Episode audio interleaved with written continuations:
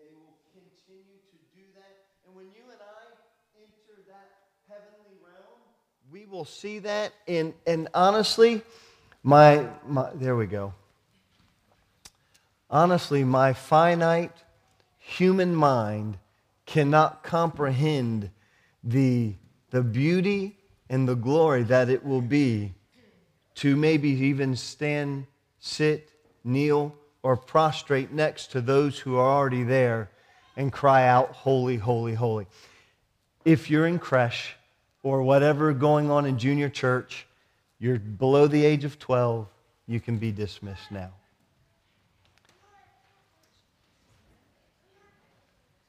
You know, I've been telling um, in our family at home, uh, in Bible study on Wednesday nights, kind of wherever I am, one of my big themes lately is you know, Christianity and our faith should not be segmented. Do you understand what I'm saying? Everybody that's here this morning, take your Bibles and turn to Matthew chapter 5.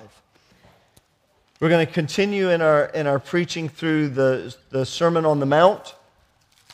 And today we are going to finish the Beatitudes. We, this will be our third message on the Beatitudes, and we will finish it this, this morning. But, but let me just say something again. Christian, we need to get out of the mindset, we need to get out of thinking that I go to church and I put on my Jesus thing. You know, I go to church, I put on my praise song. I go to church, I put on my, my, my somberness of, of righteousness. We really have to change that. We really need to stop thinking of it that way. Church should only be an extension of what we've been doing all week. Amen? Really? I mean, we come to church to do what? We come to church to worship. We come to church to learn, study, grow. We come to church to be sharpened by the messages, by the Holy Spirit through the messages, by other Christians. But really, in smaller degrees, maybe, we should be doing that throughout the week. We should be studying the Word. We should be worshiping God. We should be yielding to Him. We should be communing with Him. We should be, as best we can, if, if there are around us, uh, socializing and, and, and um, being around other Christians. Listen, if you do not have a lot of Christian friends outside of church during the week, you need to work a little harder to, to maybe try to be around them some. But don't ostracize your unsaved friends. See, I think sometimes when we get saved, we, we in, in a natural way, sometimes the, the unsaved friends do kind of dissipate naturally because light and darkness doesn't always go together. But we should never purposely say, don't want to be around you because you're not saved. How are they ever going to know the light?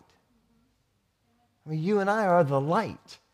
So we should be Monday through Monday through Monday through Monday, and every week in between, we should be the extension of our worship here out into the world. Amen? Shouldn't we? Hey, man, I think that's what I see in Scripture that we should do that. Well, I am nearly 47 years old come June, which means if I do not turn my iPad light up all the way, I cannot see my sermon outline. So let me do that. Let's read together our text this morning. Matthew 5, verse 10 the, the, the, the message the, the, the, the, message that we've the title of the messages um, have been different a little bit each week.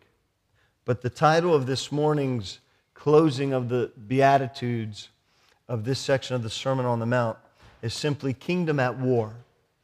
A kingdom at war. Those of us who are saved born again believers we are part of the kingdom of heaven. We have the kingdom of God in our heart, a spiritual kingdom now. That kingdom of heaven, where God sets up his throne, will be a physical kingdom in the future. We're not there yet, but we have an aspect of it in us, in Christ. We're part of that kingdom.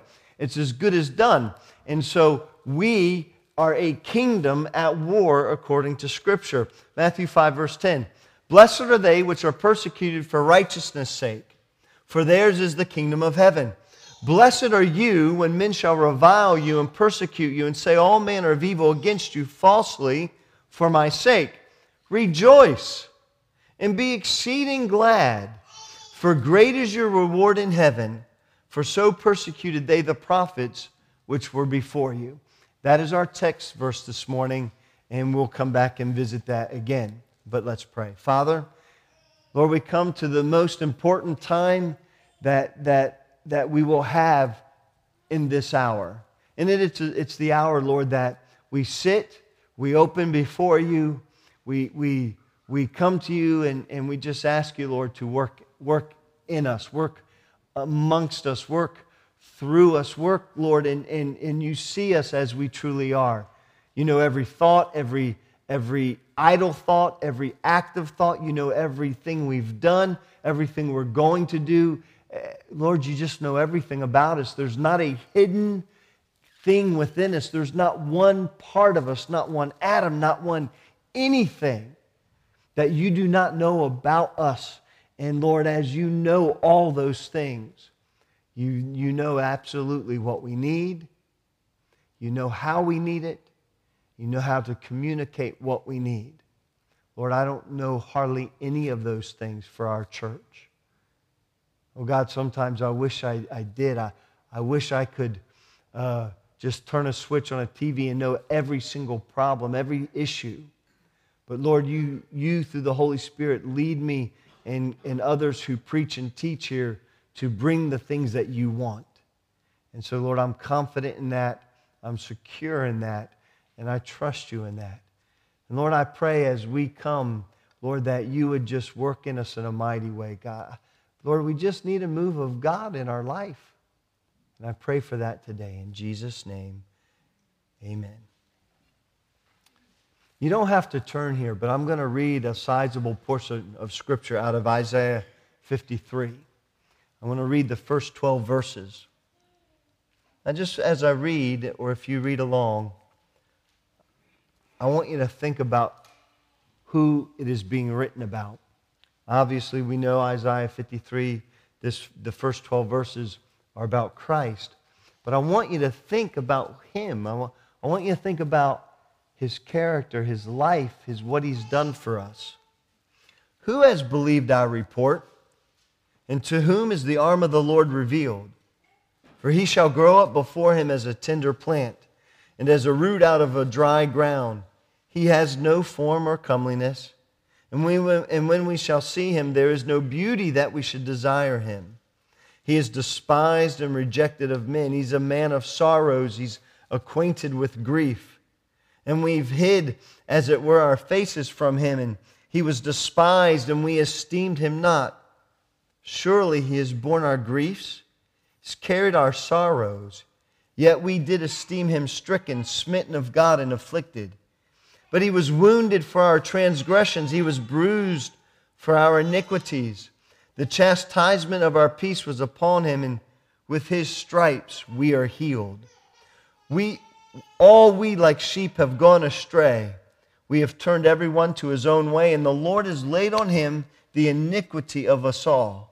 He was oppressed and he was afflicted, yet he opened not his mouth.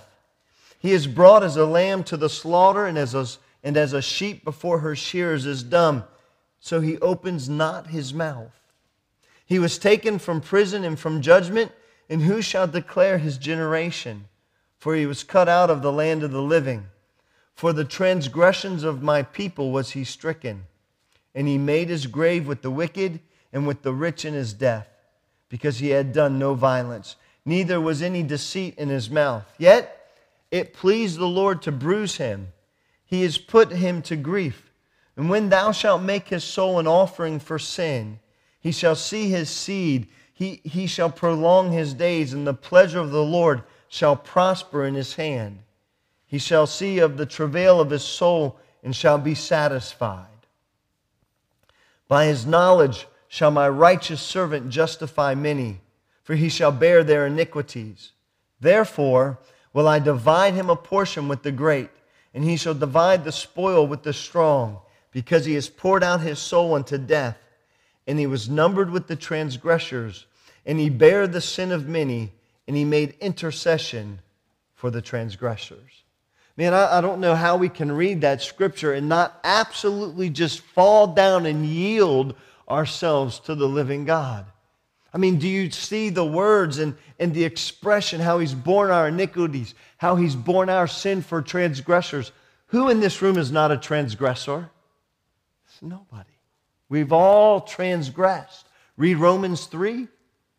Well, we've all come short of the glory of God. For there's none righteous, no, not one. We've all sinned and missed the mark. hamartia, missed the mark. There's no way in our own power we can come to God in our things. I don't care how many times you, you post Facebook God stuff on Facebook. Unless you're born again, it means nothing.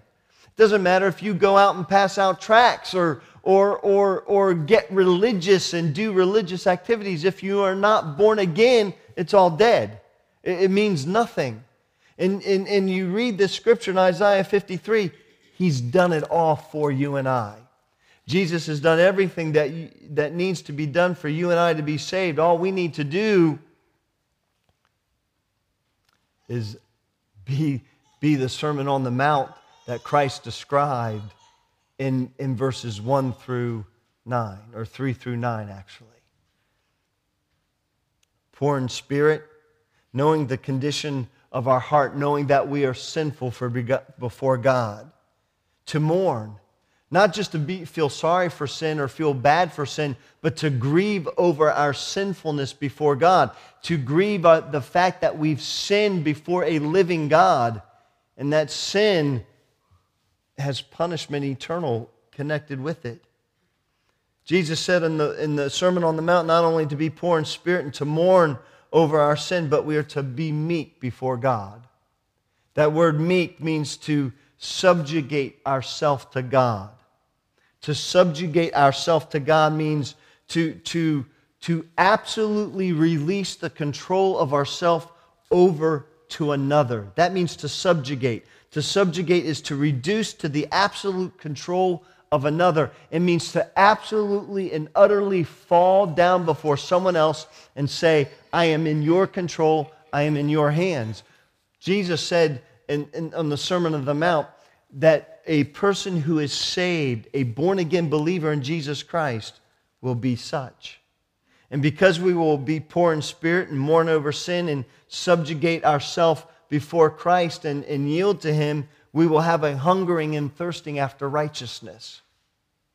If you're not saved, it doesn't matter how many righteous acts we do, the Bible says they are filthy rags.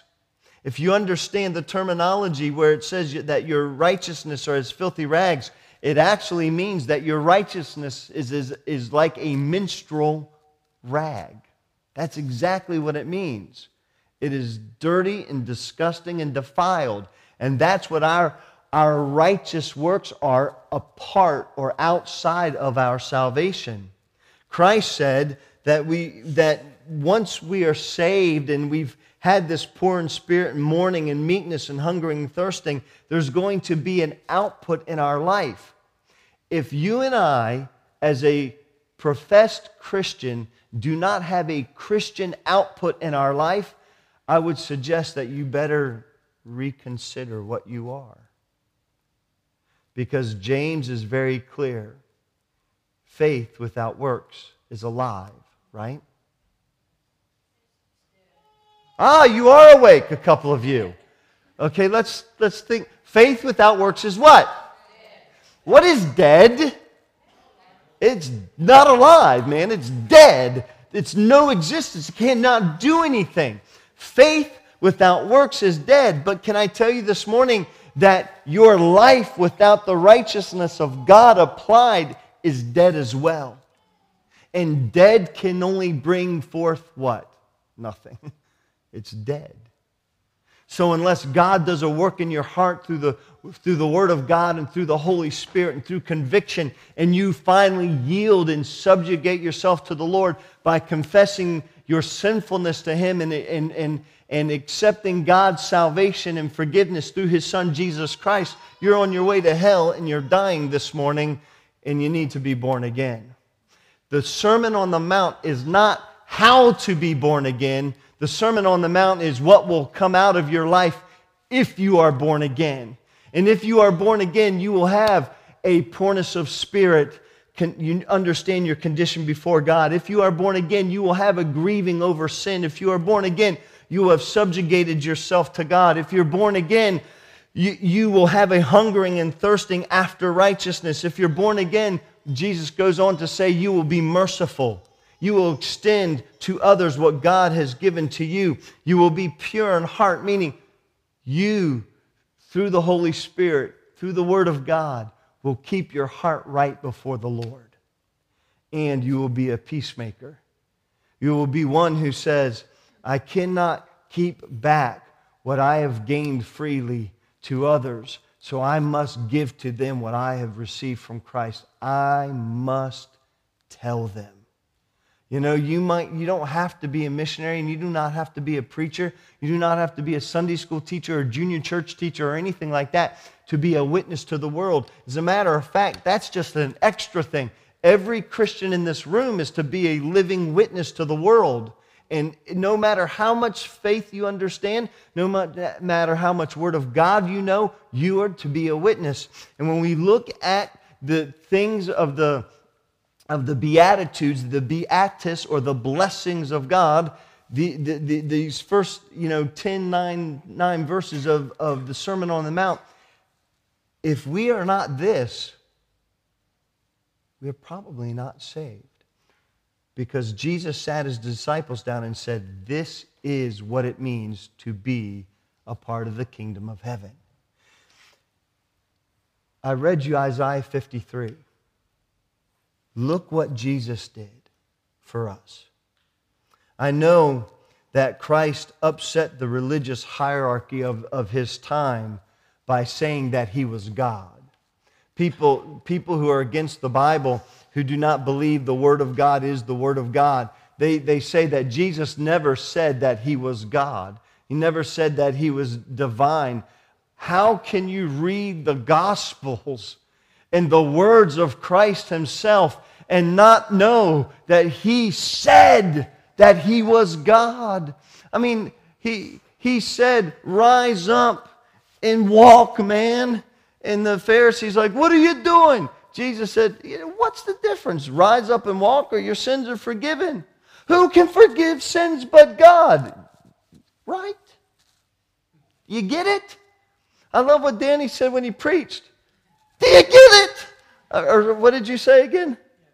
Do you, don't you get it?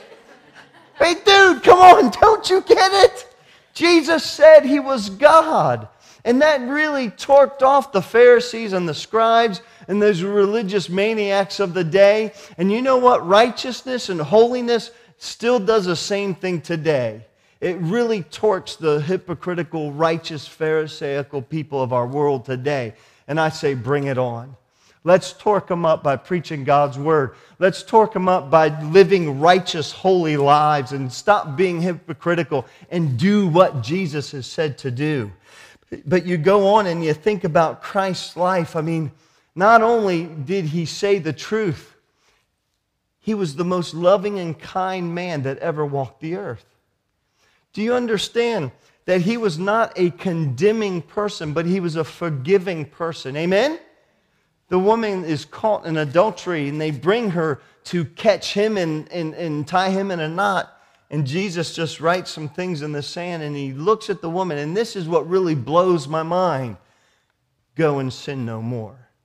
I don't condemn you. What a loving and kind man he was. He was not a respecter of persons. I love what the Bible says.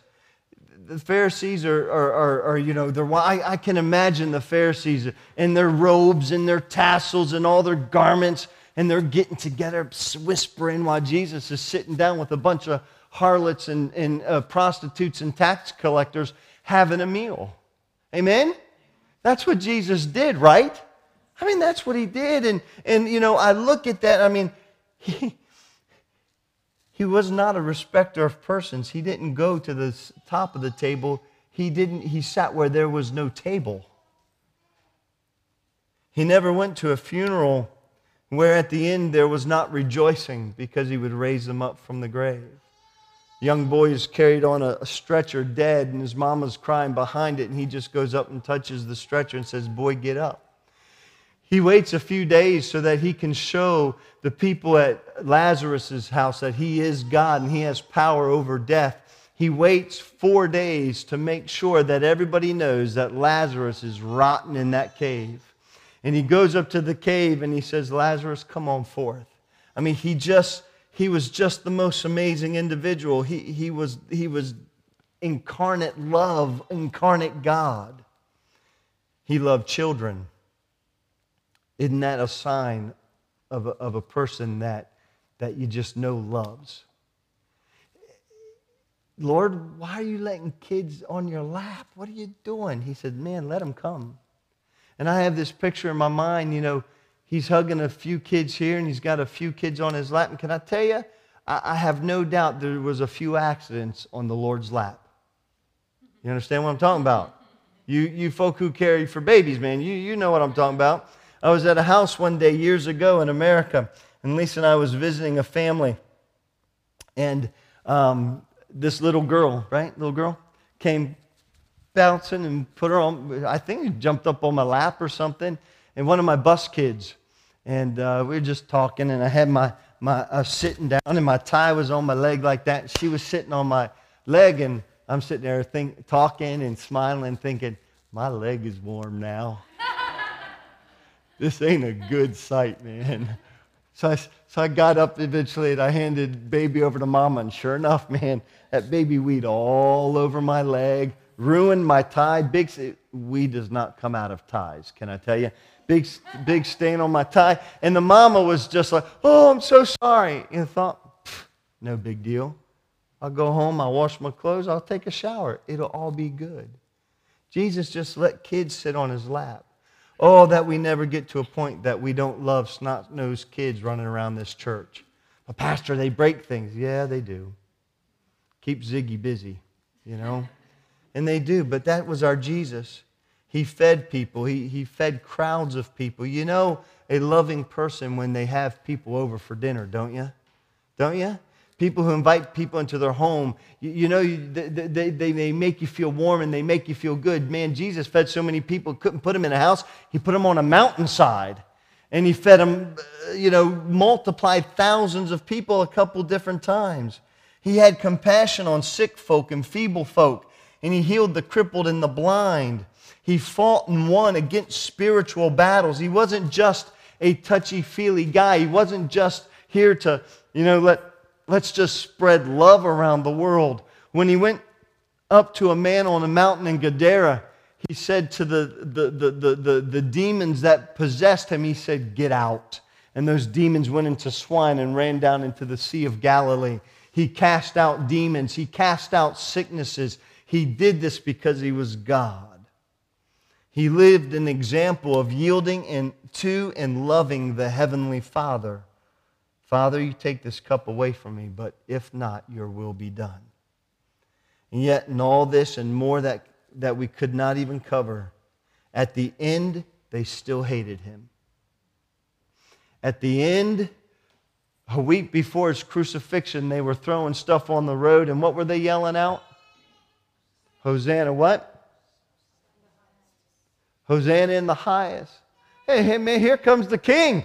Here comes the king. Here's the one we've been waiting for. And prophetically, he entered that Jerusalem on the very day the Bible said that he would. That's a different story.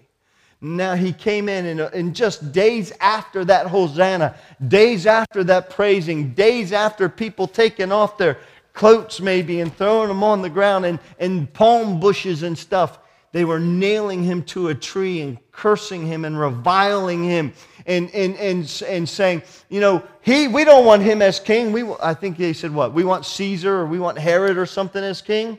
Help me. You don't remember either. That's good. Neither do I. But, but they said, we don't want Jesus. I mean, do you see the kindness that he was? You would think that a man who did those things, it would overstep religion. It would overstep hypocrisy. It would overstep anything that they were thinking of the day. But this man who was righteous in all purity of righteousness, they still hated him and they still mocked him and they still murdered him. And how can we, as God's people this morning, if we live a righteous life, expect anything different? Amen? The character of the people in our text was poor in spirit, mourning, meek, hunger, thirst, merciful, pure in heart, peacemakers. Bottom line is this what Jesus is describing is he's describing himself, is he not? And Christ said, you know, we are to be righteous people. But the reality is this if we are righteous people, if we put on this righteousness as a saved person, because you have positional righteousness and you have practical righteousness. Positionally, all you can do to have that righteousness is come to Christ uh, uh, as a child by faith and, and, and, and be saved. That's your positional righteousness. Your practical righteousness is an outcropping or an outsource or a, a, a outflow of that positional righteousness. Because you're righteous, you're to do righteous. Amen? You follow me? Amen? Now, Jesus said in our scripture this morning, You're happy when people persecute you for that righteousness sake that you do. You are to be called the children, or um, you are the heirs of the kingdom of heaven. Happy, blessed are you when men revile you, when they persecute you, and when they say all manner of evil things against you for my sake. Do you see it? If Christ did all those things and yet was hated, how will we be any different? The truth is, if you're saved this morning, the world does hate you. And if you're saved this morning and you're living out a righteous life, they do not understand you. Does anybody agree with that statement? Amen. Raise your hand if you do. Because you know it by experience. Because when you, when you say to folk, uh, I don't laugh at those jokes, and you don't have to come out and say, I don't laugh at those jokes. I don't do this. I don't drink. I don't cuss. I don't watch movies. I don't. Dude, just live for Jesus, they'll figure it out. Problem is, we don't live for Christ. You know, we just don't live for the Lord, we live for ourselves. And, and, and Jesus says that if you live a righteous life, they're going to hate you. And I want to encourage you this morning, Christian, you just keep living a righteous life. But, Pastor, it's hard. I know it's hard. But Jesus did it. And not only did he do it, he's enabling all the time you and I to do the same thing. The Bible says, Blessed are those who are persecuted for being righteous. Blessed are those, uh, blessed are you and I when people say all kinds of evil against us. That word persecuted means to put to flight, it means to pursue. There are people in our world today that because of their faith in Christ, they are being pursued. They are being put to flight. Remember our people that we support over there in Uzbekistan? Tomorrow, they go to court. All those pastors who were arrested and fined a year's salary, they, their Bibles were confiscated. We've raised the money, they raised the money by people donating to pay all of the fines that they incurred, every bit of it. Praise God. Amen? Amen? But the government seized their Bibles. And tomorrow the judge will decide whether or not those Bibles are destroyed or they will be given back to them. We need to pray about that because that will, if they destroy those Bibles, that will set a precedence in Uzbekistan. And you know what? It's just closer and closer to having a more rigid persecution over there. And our fellow that we, the family we support, they'll have to go from just meeting in a place and singing an occasional hymn a cappella to really going underground. Amen? The Bible says that when we live as a Christian, we're going to be pursued. When we live as a Christian in righteous life, they're going to revile us. Do you know what revile means? It means to defame, it means to pr- reproach, it means to say lies and gossip about you. You know, if you're living for God, that's going to happen. I remember early on when we came to England, I met up with some preachers, and you know they would go out into our town, and I'd go with them, and they'd, they'd set up street preach, preaching places, and they'd get on a box, and they'd get up there and they'd start preaching. And literally, I'm not just being me today. This is what, and they're jumping around, and they've got their big Bible, big honking thing like this, and they'd say stuff.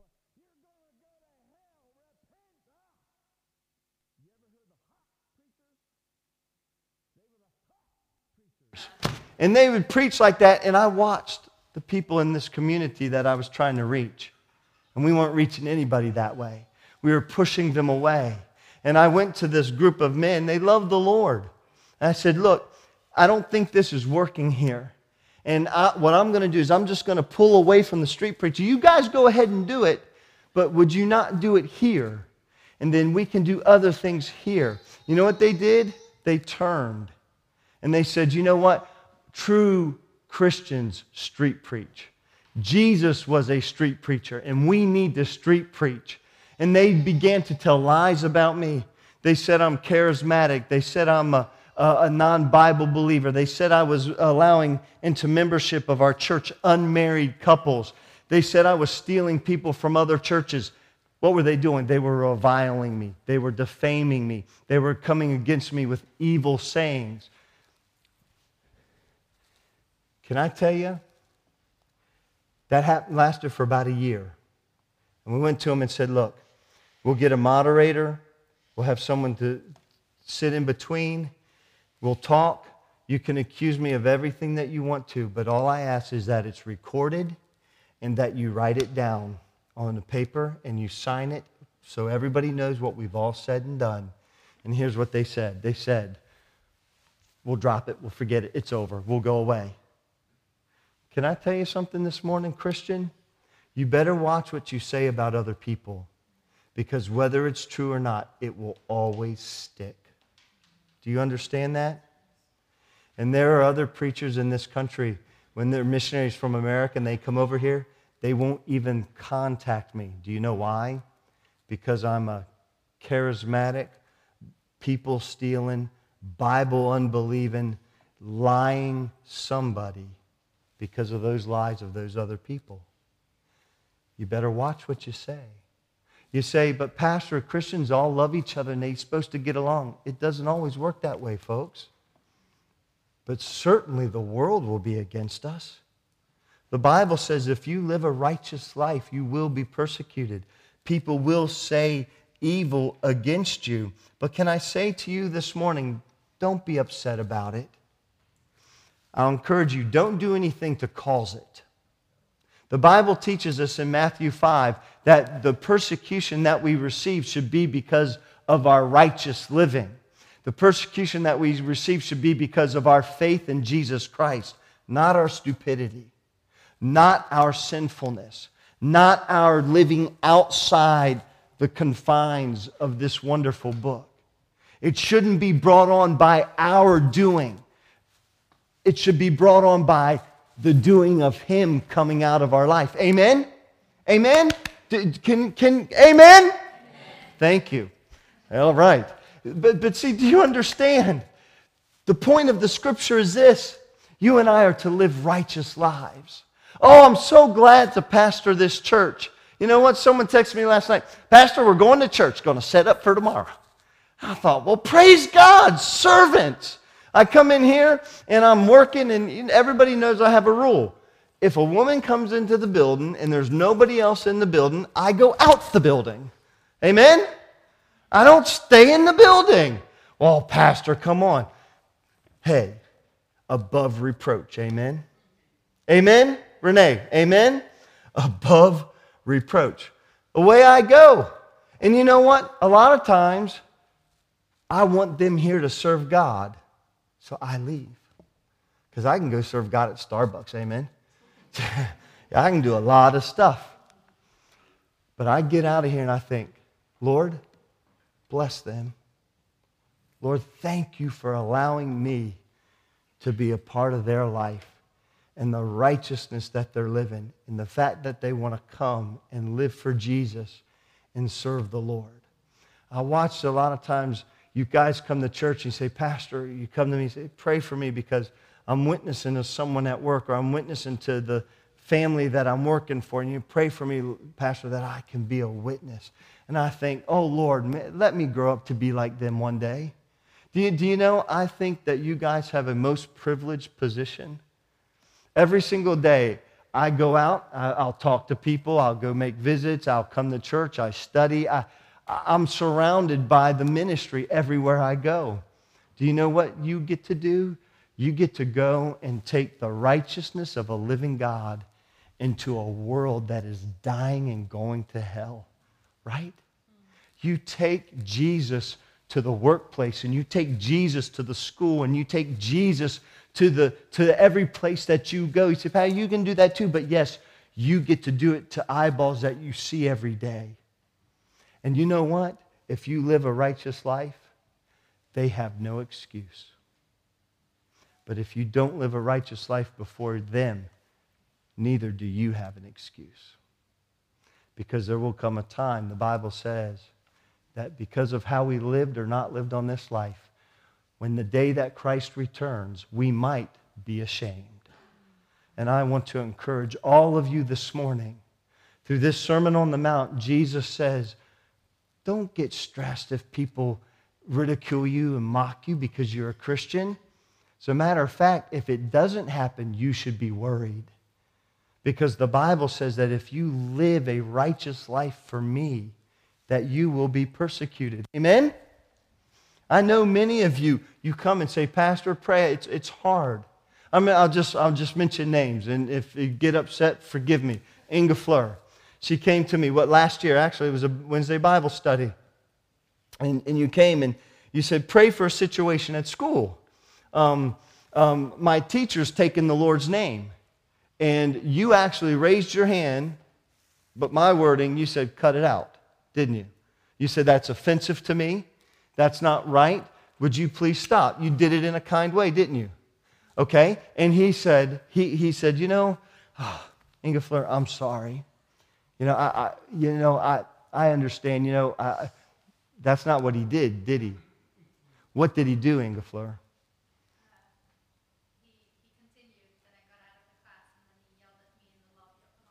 He got in her face. You live a righteous life. Hey, hey, hey, that's my Savior's name. Don't you be using it dirty like that. That's why when if we hear it on a movie, man, it's gone. It's gone. If I hear it in a movie, it's gone. Matter of fact, I don't even watch a movie if it's in there. Well, how do you know if it's in there or not? Well, most likely, if it's above a U rating, there's a good chance it might have it. But do you know what? There's, there's a, there's a re- really wonderful website called Christian Movie Reviews. You hit Christian Movie Re- Reviews, name of your movie, it pulls up a page. It tells you every word that is a profanity. It tells you the theme of the movie. It tells you if there's nudity. It tells you if there's sex. It tells you if everything. We should be good consumers. Right? And not waste God's money on rubbish and profanity and unrighteousness. And we need to check it out. Bible says commandments, 10 of them, right? Do not take the Lord thy God's name in vain. I believe not only is it us taking it in vain, but us willingly putting ourselves in a place where we know it's going to happen, but say, ah, it's just entertainment. That's free. You do with it what you want. Amen? Here's what Bible says. Jesus said, if you're living for me, you're going to feel it. If you're living for me, you're going to suffer for it. If you're living for me, if you're living a righteous life, don't be surprised that the world hates you because they hated me first. What are we supposed to do when the men in, in, in the place lie about us and, and call us bad names? What are we supposed to do when our teacher says, Oh, I'm just going to get in your face and do it even more? What are we going to do? What are we supposed to do when, when our boss says, you know what? Because of your faith, you're fired. What do we give and say, you know what? I'll take my cross off. I'll set my Bible aside. I need my job. What are we going to do when persecution comes against us? What are we going to do when someone in your work or whatever asks you to do something that's a sin, that's wrong, or maybe even illegal? I'll tell you what you do. You do what is righteous which means you do what is right. Amen? You do what is right. But what do you do when all that happens? What do you do if you lose your job? Well, you know what? There's a God in heaven that's greater than your job. What do you do when people lie about you and the rumors get around and no one else wants to come around you? What do you do? Here's what Jesus said Jesus said, Rejoice and be exceedingly glad. Amen? Look at your Bible, Matthew chapter 5, man. I'm almost done. But, but look at the Word of God there. Don't be worried about going to work tomorrow because it's going to be hard because you live in a righteous life. Don't be worried that your family doesn't understand you because they're doing what unsaved people do. They don't understand you. Don't worry that if you feel all alone because you're never alone. He said, I'll never leave you or forsake you. I'm there for you. What do you do when all of this is going on? Rejoice and be exceeding glad, for great is your reward in heaven. For so persecuted they the prophets which were before you. You know what? You just have to praise God. You just have to rejoice. It means to shout out. You know what? bless God, my teacher hates my Lord and, and, and, and, ridiculed me in class and came after me, you just go out and say, Amen. What else are you going to do? Danny, what are you going to do? You put God first. You put Him on the throne and you let Him fight your battles. Amen? Amen? You know what God did for my family and I? He took us from that little place that we were serving and He brought us to London back to Chiswick Baptist Church. When we were here in 2003, I would daydream walking up and down the streets being Pastor Buller's uh, evangelist. And I would daydream, Lord, maybe one day I could be the minister here. I would daydream about it. I'd also daydream as I was pastor here, I'd be riding a Harley Davidson, but you know, you have to have dreams. Yeah, I daydream about that. I'd think about that. Never mentioned it other than to Lisa and myself. That's all that knew. But Jesus knew, and he had a plan. Now, what would have happened if I attacked back and started attacking those other men who were reviling me? What if I got bitter? I would not be here this morning. Do not take the blessings of God out of your life because you react in the wrong way to the persecution of this world, where Jesus said, If you love me and you live for me, it's going to happen. You rejoice, beloved. You rejoice because you're doing it for God. You rejoice because other men and women and children of God have come before you and suffered the th- same things, and many of them even to death. You rejoice because your Savior took upon himself even more reviling than you and I could ever take. I look around and I encourage myself by God's people who suffer through righteousness and show me an example how to live for God. Amen? That's what we need to be doing. Jesus said, For everyone that does evil hates the light. We'll find out next week that you and I are the light. They don't come to the light, lest his deeds should be reproved. Do you know why much of the world hates you and I? Because the light that you have within shows the darkness that they have within. Why should we carry on through the persecution? Why should we carry on through the battles? Because of Jesus. And I'll close with this. Philippians 1:27. Only thing you and I are to do is this. Let your conversation be as it becomes the gospel of Jesus Christ. That whether I come and see you or else I be absent, that I may hear of your affairs, that you stand fast, Philippians 1:27, that you stand fast in one spirit, with one mind, striving together for the faith of the gospel.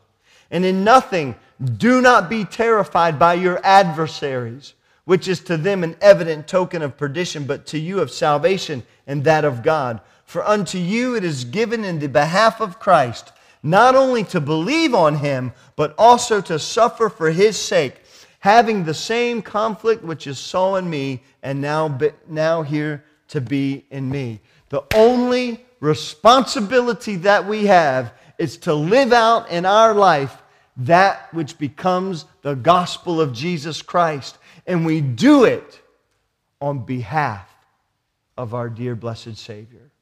Everybody, look at me. If you live for God, you will suffer, I promise you. But let me encourage you you're not without hope because grace abides.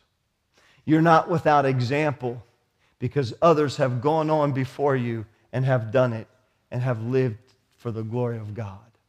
You have the Holy Spirit within you, and there is nothing that is impossible with God. Amen? Amen? But most of our problem is not living through the persecution. Much of our problem as a church is the fact that we do not live righteous. And the only answer the, for that is, oh God, forgive us and help us to put aside our ways and take upon ourselves your way. Amen. Amen. In my head, I see the Mount of Beatitude. I walked on the Mount of Beatitude. I can think of Christ standing there, actually sitting at the base of that mountain, looking up at his disciples and the thousands that have gathered, and sharing with them to be a Christian is to be this portion of the Sermon on the Mount and to live for God with all their life. Church, take Jesus to the world this week. Father, help us. As we close, God, may it not be a closing, may it be a beginning, may it be a start, may it be what our church needed this morning to live for you. Lord, I, I, I really would be amiss to say exactly what I think you're working in us right now about. I don't know. But Lord, if there's a sin here in a Christian's life, God, convict them so severely they repent. Lord, help us not to live in such a way today that when you do come, when we do see you, that we would be ashamed. God, help us to live such a righteous life in the power of the Holy Spirit, by the guidance of the Word of God, that we, when we see you, will rejoice at your coming, that we will have a life that brings honor to your name and many into the kingdom of God. Lord, help your church today. Lord, there are good people. They love you but we cannot live without your help. So whether it's chastening, whether it's building, God, do all that is necessary in your people. In Jesus' name, amen. Amen. Curtis, BJ, you come, and we'll close in our final hymn.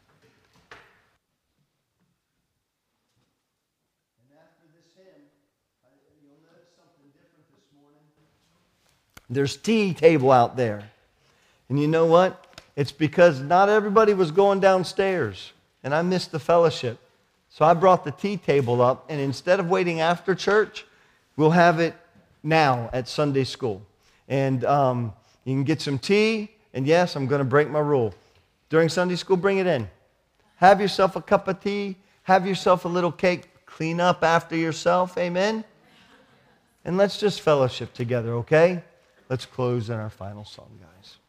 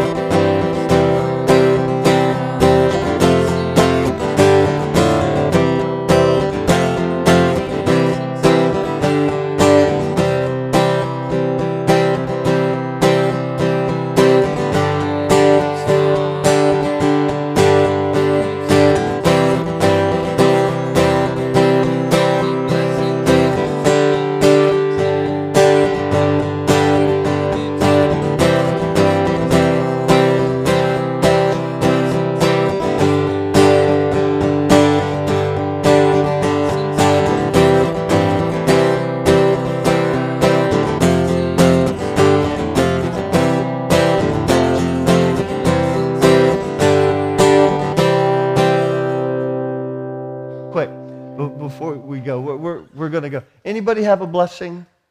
We done we sung about counting them. Any blessings? There's not a sing. Kirsty. Hey, very good. Praise the Lord. Does anybody know what that means?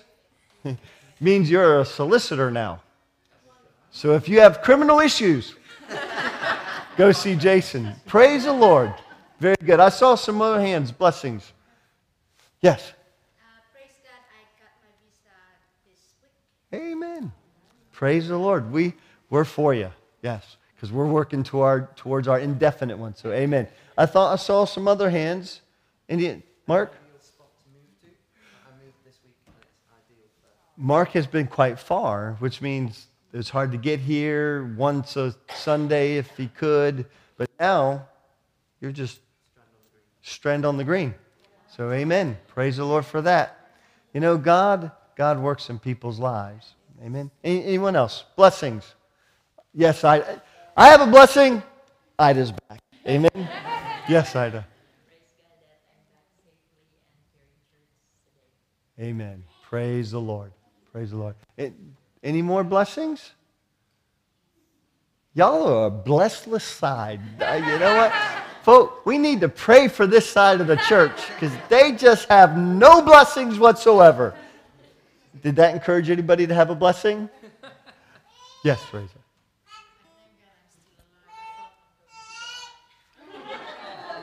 Okay, we're sick.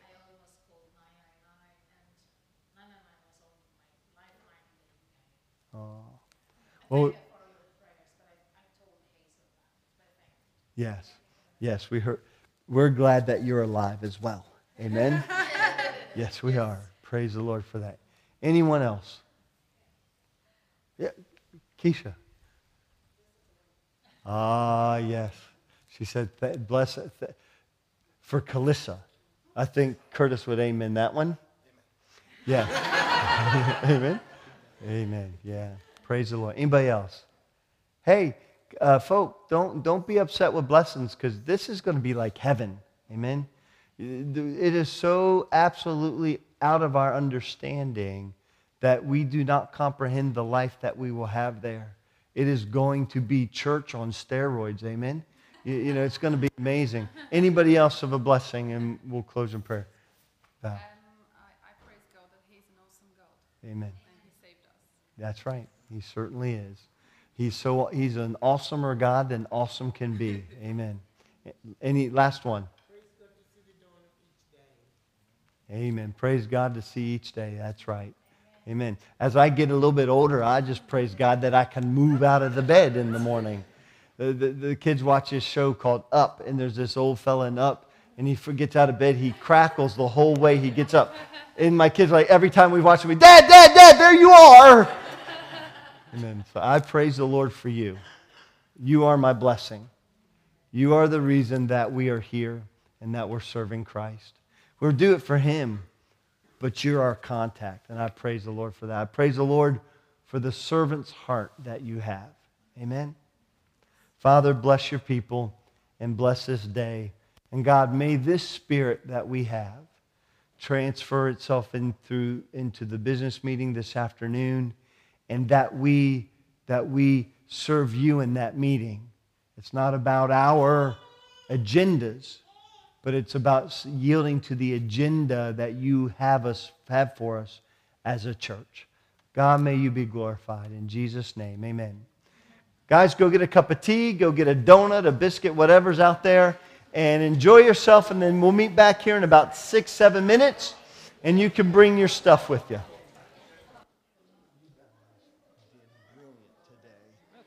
I'm going to call your boss tomorrow and complain. Complain. He's on holiday. I'm going to complain to his boss. And I'm going to say that he stole something or he was rude to me. I'm going to get you fired, and then you can just come here. Sounds like the best solution to me. Oh, yes, I just put my bed here. We'll build the classroom downstairs. Oh, you'll love it. Not. I love having you here. I think I have Sundays off for the power the next three weeks. Do you? One gone, two more weeks. So you For work next week. No, no, no. You're off next week. Yeah, I'm And the week after. In the week out. Okay, cool. Let's work out Yeah, what we work want to do. what we're gonna- yeah. Today I thought worked really well. You know, good good mix of old and new, good mix of spirit. You smiling, you having fun up here. Yeah. And that's what's important too. So praise the have Lord. to work out how to open It's those funny. documents. Yeah. So- sorry. They, they sang this song differently than I, I'm used to singing it. Which, which one? Which Yeah, the one? Count your blessings. Really? Is it? Count your blessings, name you? Should do. We should do it that sometime, and you lead us. Because I don't know the other. Oh yeah, they have two ways of. Yeah. One. And here they said, Count your blessings, name them one by one. Yeah, And it was like, uh, you, what, uh, what's going on? like, true, because we sing it that way as well. I don't know since when I've actually picked that one up because that's what we sing by home. balle.